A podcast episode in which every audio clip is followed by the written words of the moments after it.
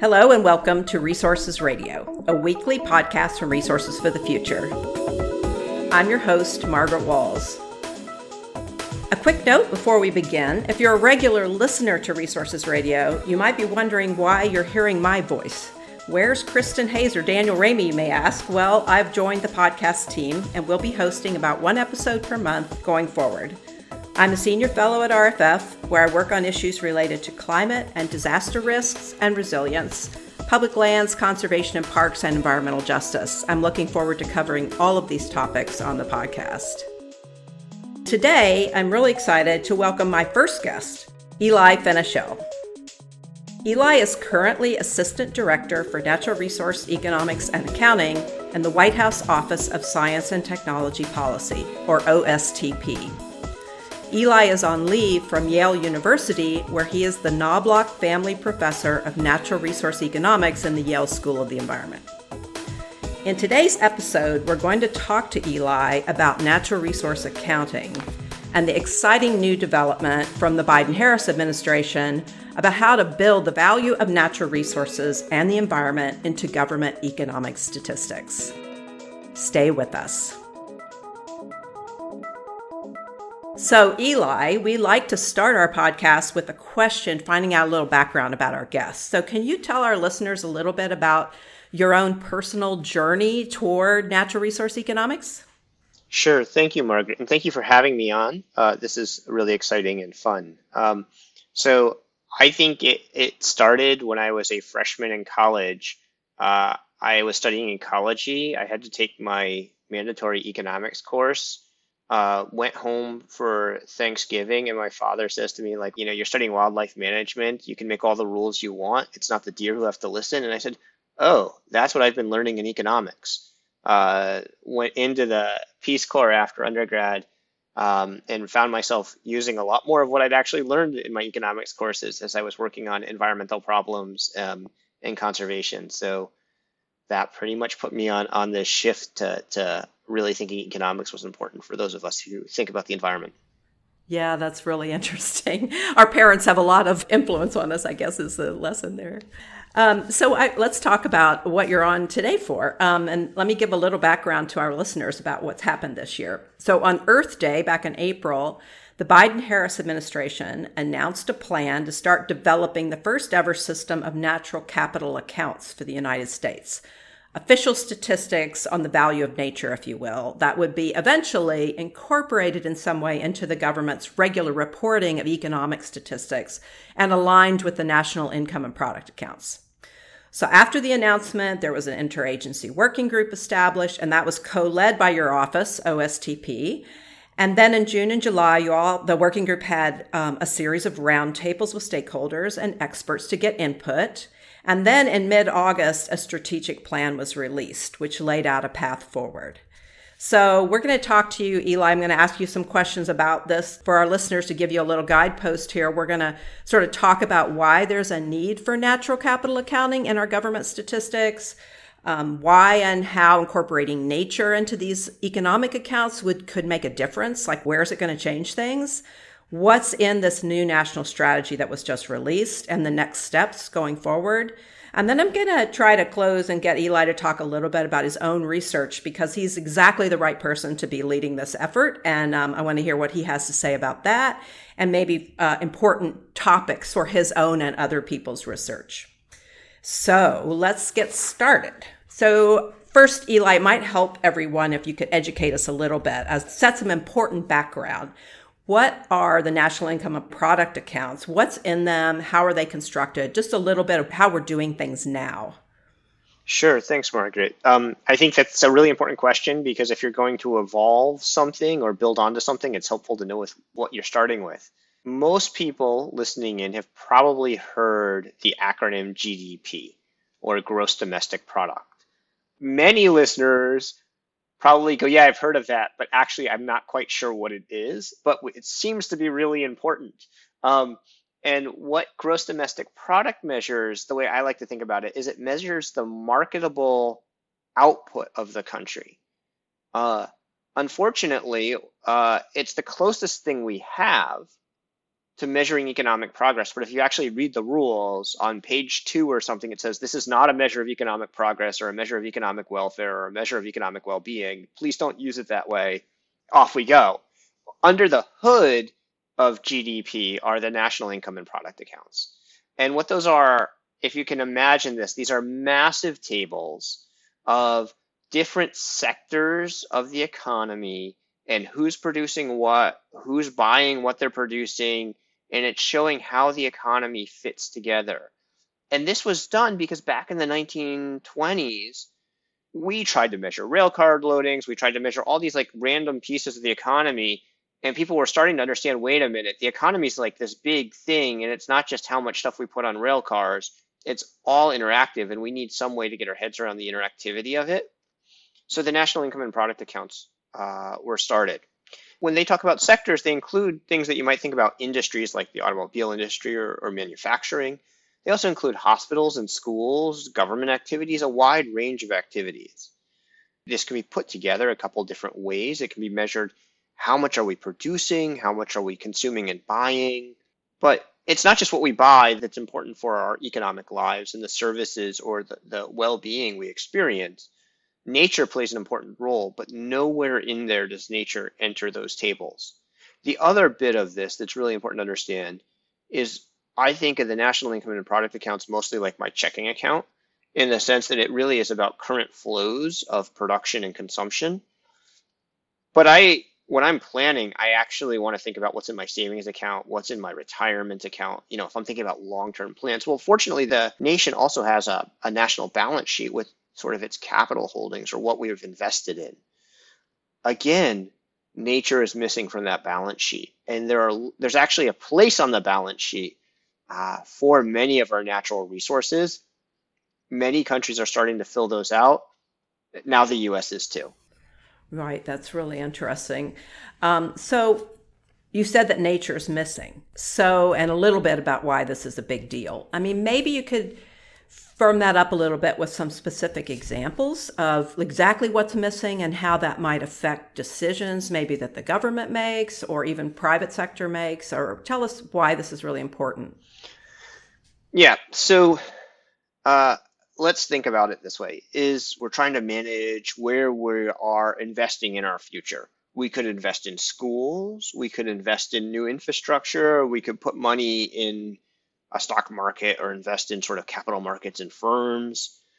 We could also invest in nature or natural infrastructure. We could think about the role of sand dunes in protecting houses. We could think about the role of wetlands in, in mitigating floods. We can think about the recreational opportunities that they provide that people might not have to pay an entrance fee for.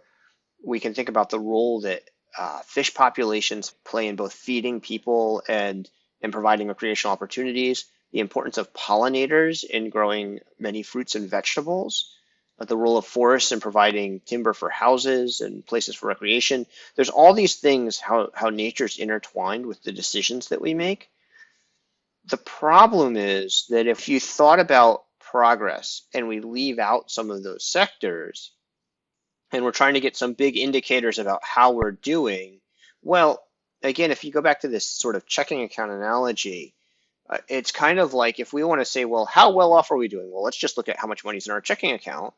And if I can always sort of move money from a savings account into a checking account, but I don't actually pay attention to like maybe a savings account that maybe my parents set up for me or something that I just sort of got, and I'm always just moving money into the, the checking account, I get a really bad indicator of how well I'll be able to consume, what I'll be able to do in the future this is kind of what's going on with nature right now is we have been doing this for 100 years the united states has amazing natural resources. And we've been able to continually sort of borrow from nature and build up and, and draw down on those resources. And now as we think about uh, making new investments in, in infrastructure and nature-based solutions in combating climate change if we invest in nature we want it to show up somewhere. Otherwise, it looks like we're just sort of spending out money. And we're not. We're actually making real investments in things that can protect us from climate change, help control flooding, provide uh, recreational opportunities, etc. Right. Yeah, those are great examples. I'm wondering, Eli, did anything, any specific examples of the importance of nature come out of your stakeholder engagement process? Things that you learned through that process that resonated with you?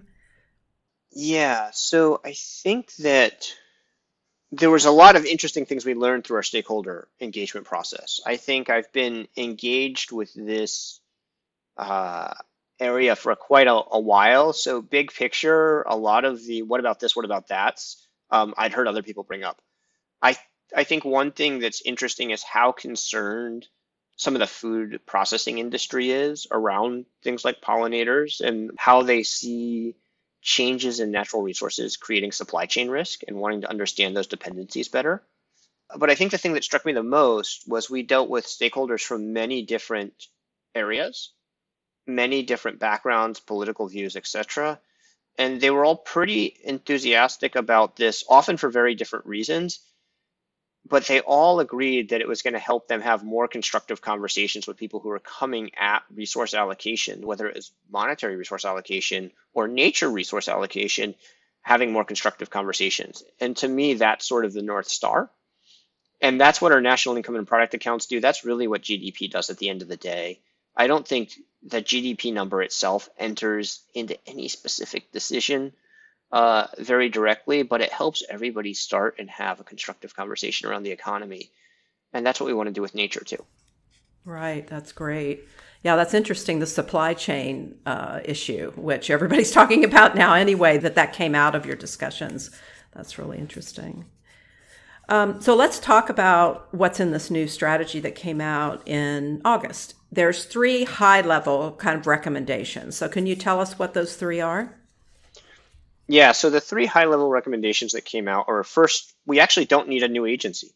We have a lot of expertise distributed across the federal government. Uh, I guess this is one of the things that happens when you ask economists to put together a, a, plan to do something is we try and figure out how to do that as efficiently as possible. Uh, it's kind of, I think, in our DNA. Um, but the, the fact that we have this uh, expertise distributed all across the federal government, uh, it also helped us identify some of the, the really what I would call institutional barriers or challenges of working closely together. Um, and a lot of our plan is aimed at removing some of those barriers.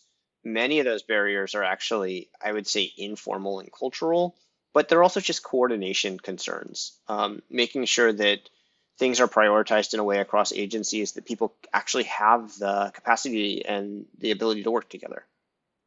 So I think that was one of the first things was focusing in on we have the expertise and let's use and build on the expertise we have and the research that's been done. The second was we need to do this well. We need to do it deliberately. That's going to take time. Let's lay out a, this should be planned to take place over the next 15 years, not over the next 15 months.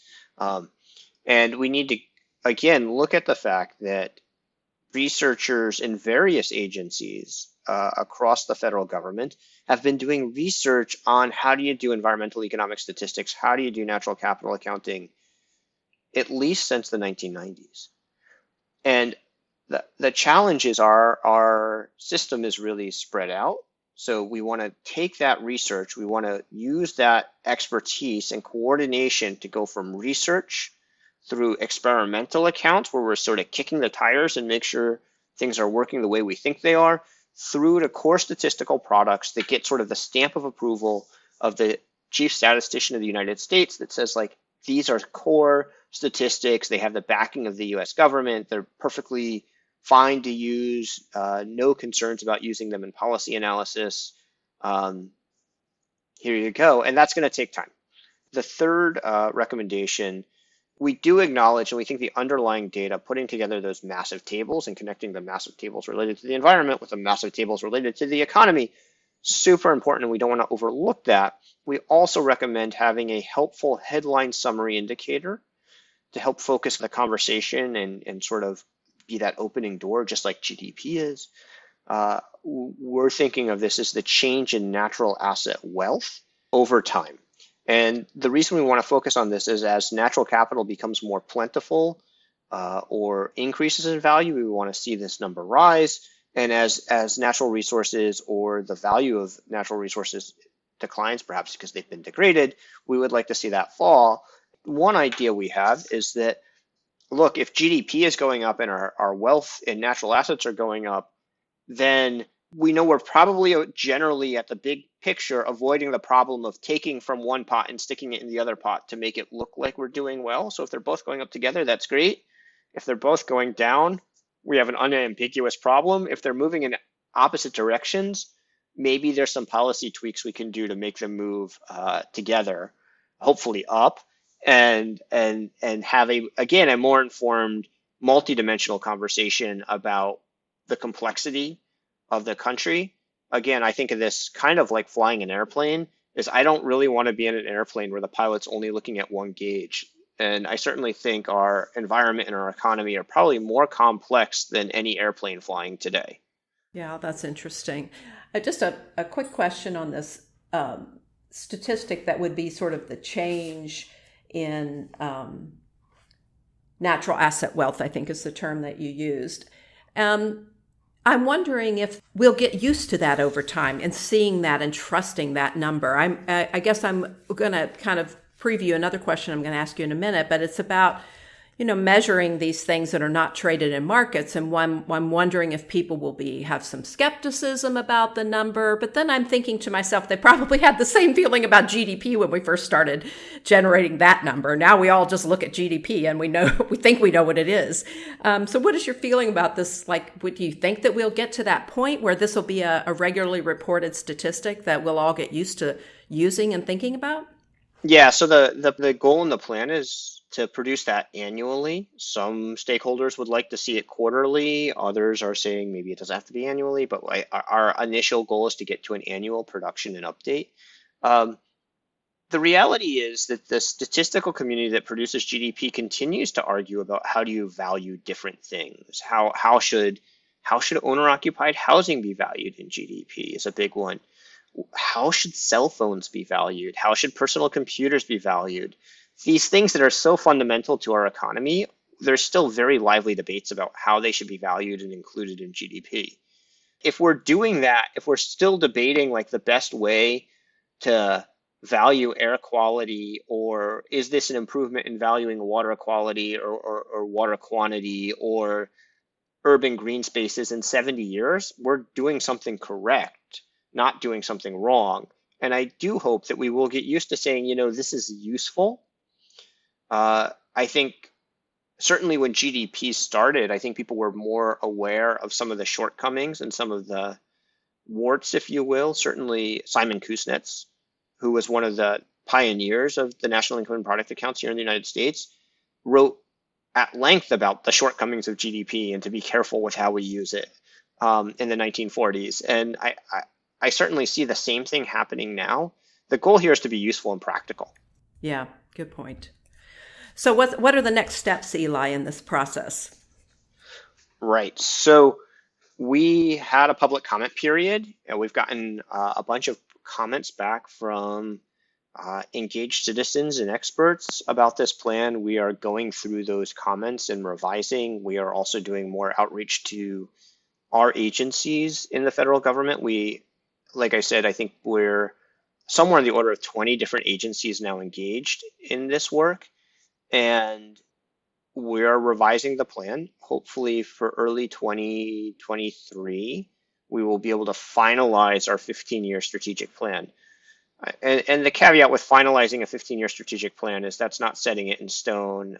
Uh, I would be kind of sad if in five or 10 years people aren't going, you know, we've learned some stuff and these guys didn't got this bit a little bit wrong and we need to tweak. Um, that's something I'll expect. So that's what I mean by final. It's not set you know, but it's going to launch us on a 15 year adventure um, to really move from research, poor, loosely coordinated research to well coordinated core statistical products.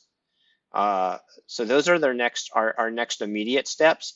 While it's being a 15 year plan, I also want to be clear. Uh, when you read through the plan, you will see that as early as I believe the end of 2023, we should start to see some of these research projects get formulated into early stage experimental accounts. And we're very optimistic about that. So we're not going to wait 15 years to have something useful, but we need to do this in a phased way because if you look at the phases, for example, in the first phase, we want to produce a land account. The US is one of the few developed countries that doesn't have land on its national balance sheet um, right now. We also, in the second phase, we want to produce a forest account. Forests are incredibly important in the U.S. We're one of the most, I think, we're one of the most forested countries in the world, right? Like, uh, certainly, you know, in one of the most forested developed countries. And the challenge of that is we kind of need to know what the land accounts are going to look like, so we understand how they're going to interact with the forest accounts, so we don't wind up double counting. And so this is why the phase in is also important. Yeah, got it.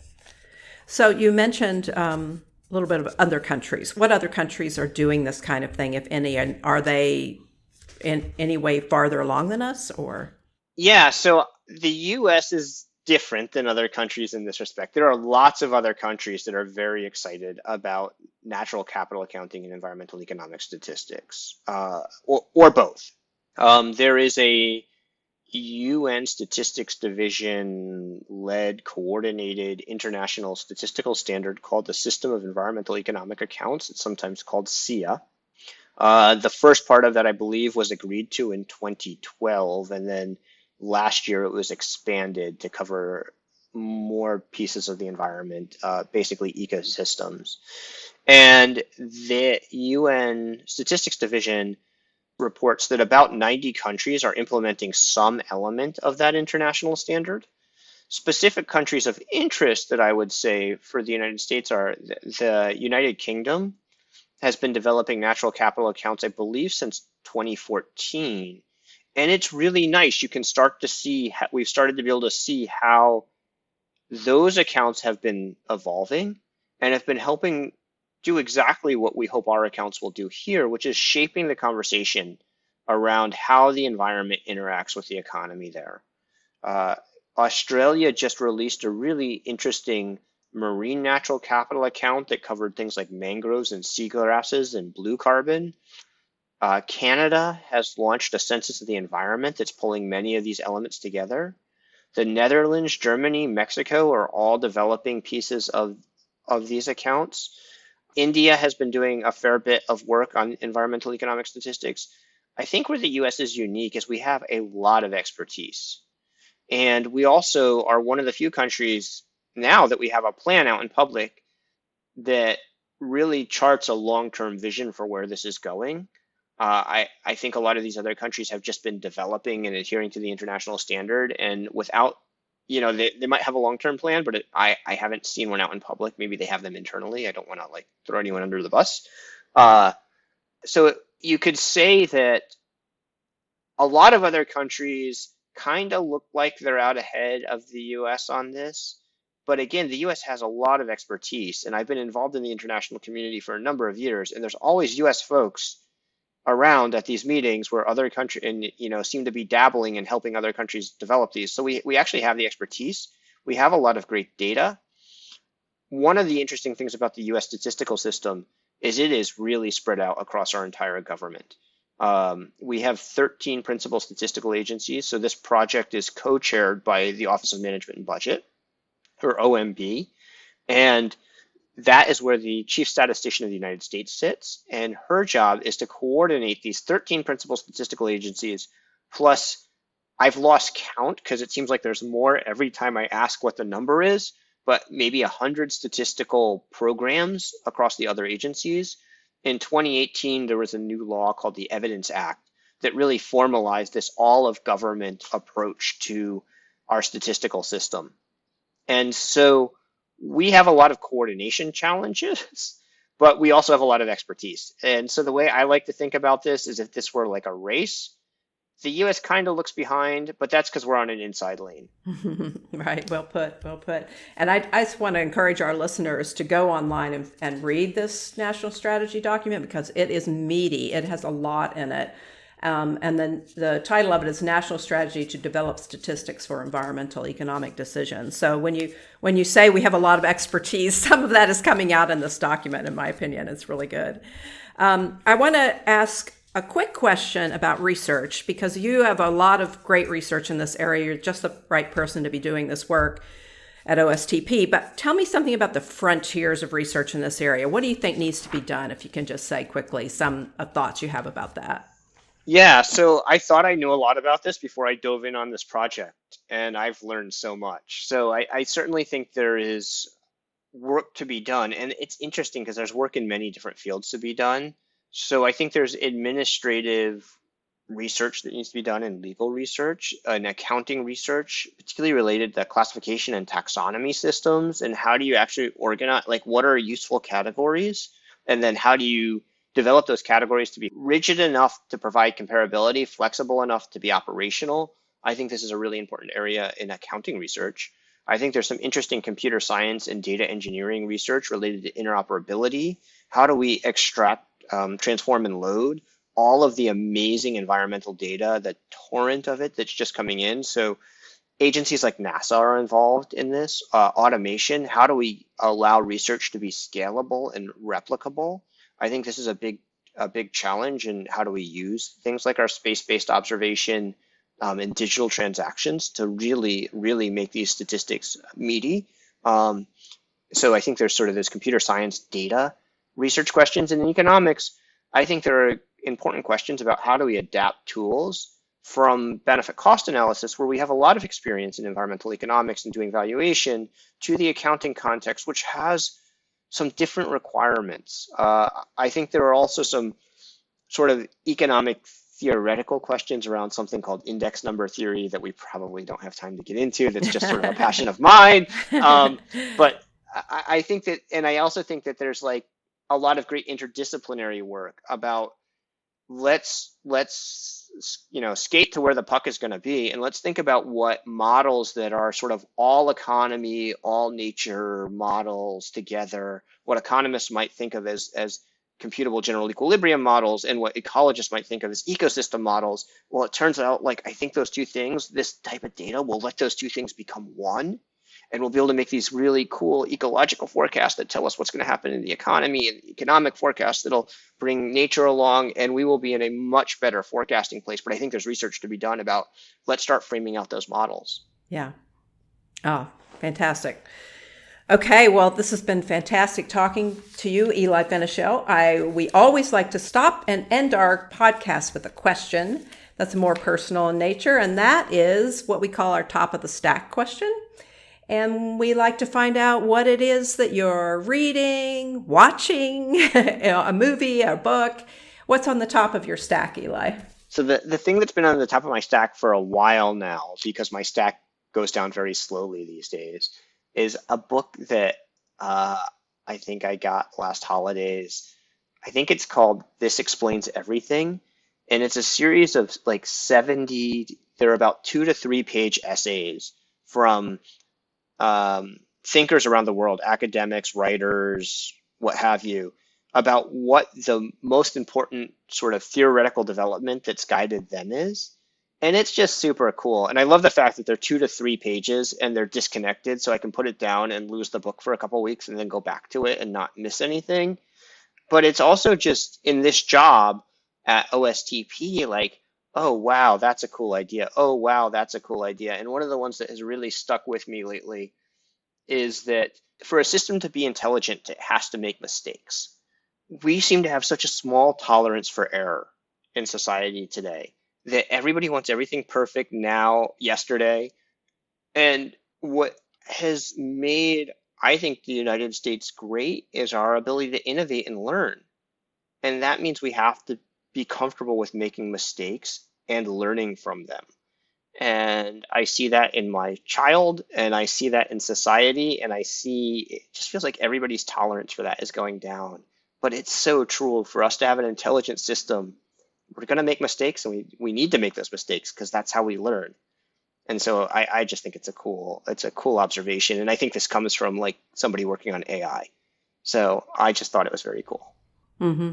Thank you, Eli. That's good. We'll have to take a look at that.